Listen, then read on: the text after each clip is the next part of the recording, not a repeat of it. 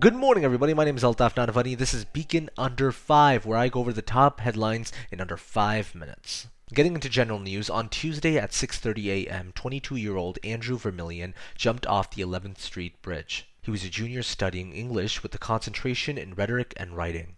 KPD is investigating his death, and the SGA released a letter to students saying that they wanted, and I quote, each and every member of the campus community to know that you are valued and you matter. And to everybody who's listening, the university offers many services for students who may need help with anything.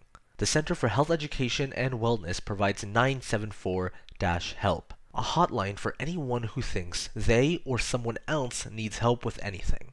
The Counseling Center also provides services for groups, couples, and individuals dealing with anything. Now, in recent tech news, you already know what I'm talking about. Each September, it's the same thing. It's the biggest event of the year. It's the Apple event.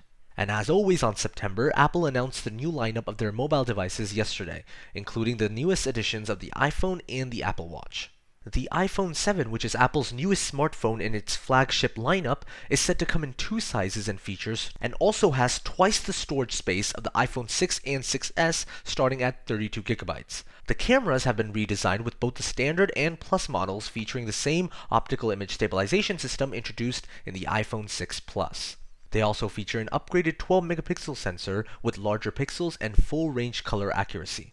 And for those of you concerned, yes, Apple will be getting rid of the audio jack in the new iPhone 7. Instead, they will be using a lightning cable for both charging the phone and the earpods. However, if you want to use your old headphones for the iPhone 7, then Apple will be including an adapter with all the iPhone 7 boxes. In sports news, tonight the Vols soccer team will take on Alabama in the first conference game of the season. The game will be at Regal Stadium and you get T credits for attending, so be sure to come by the game to watch the Vols in the conference play. In football news, tomorrow is the battle at Bristol. The time is almost here for Vol fans to celebrate the biggest football game of all time. Kickoff is scheduled for 8:15 p.m. Also, be sure to check out the Beacon's preview and staff picks for the battle at Bristol and for other important football games across the country.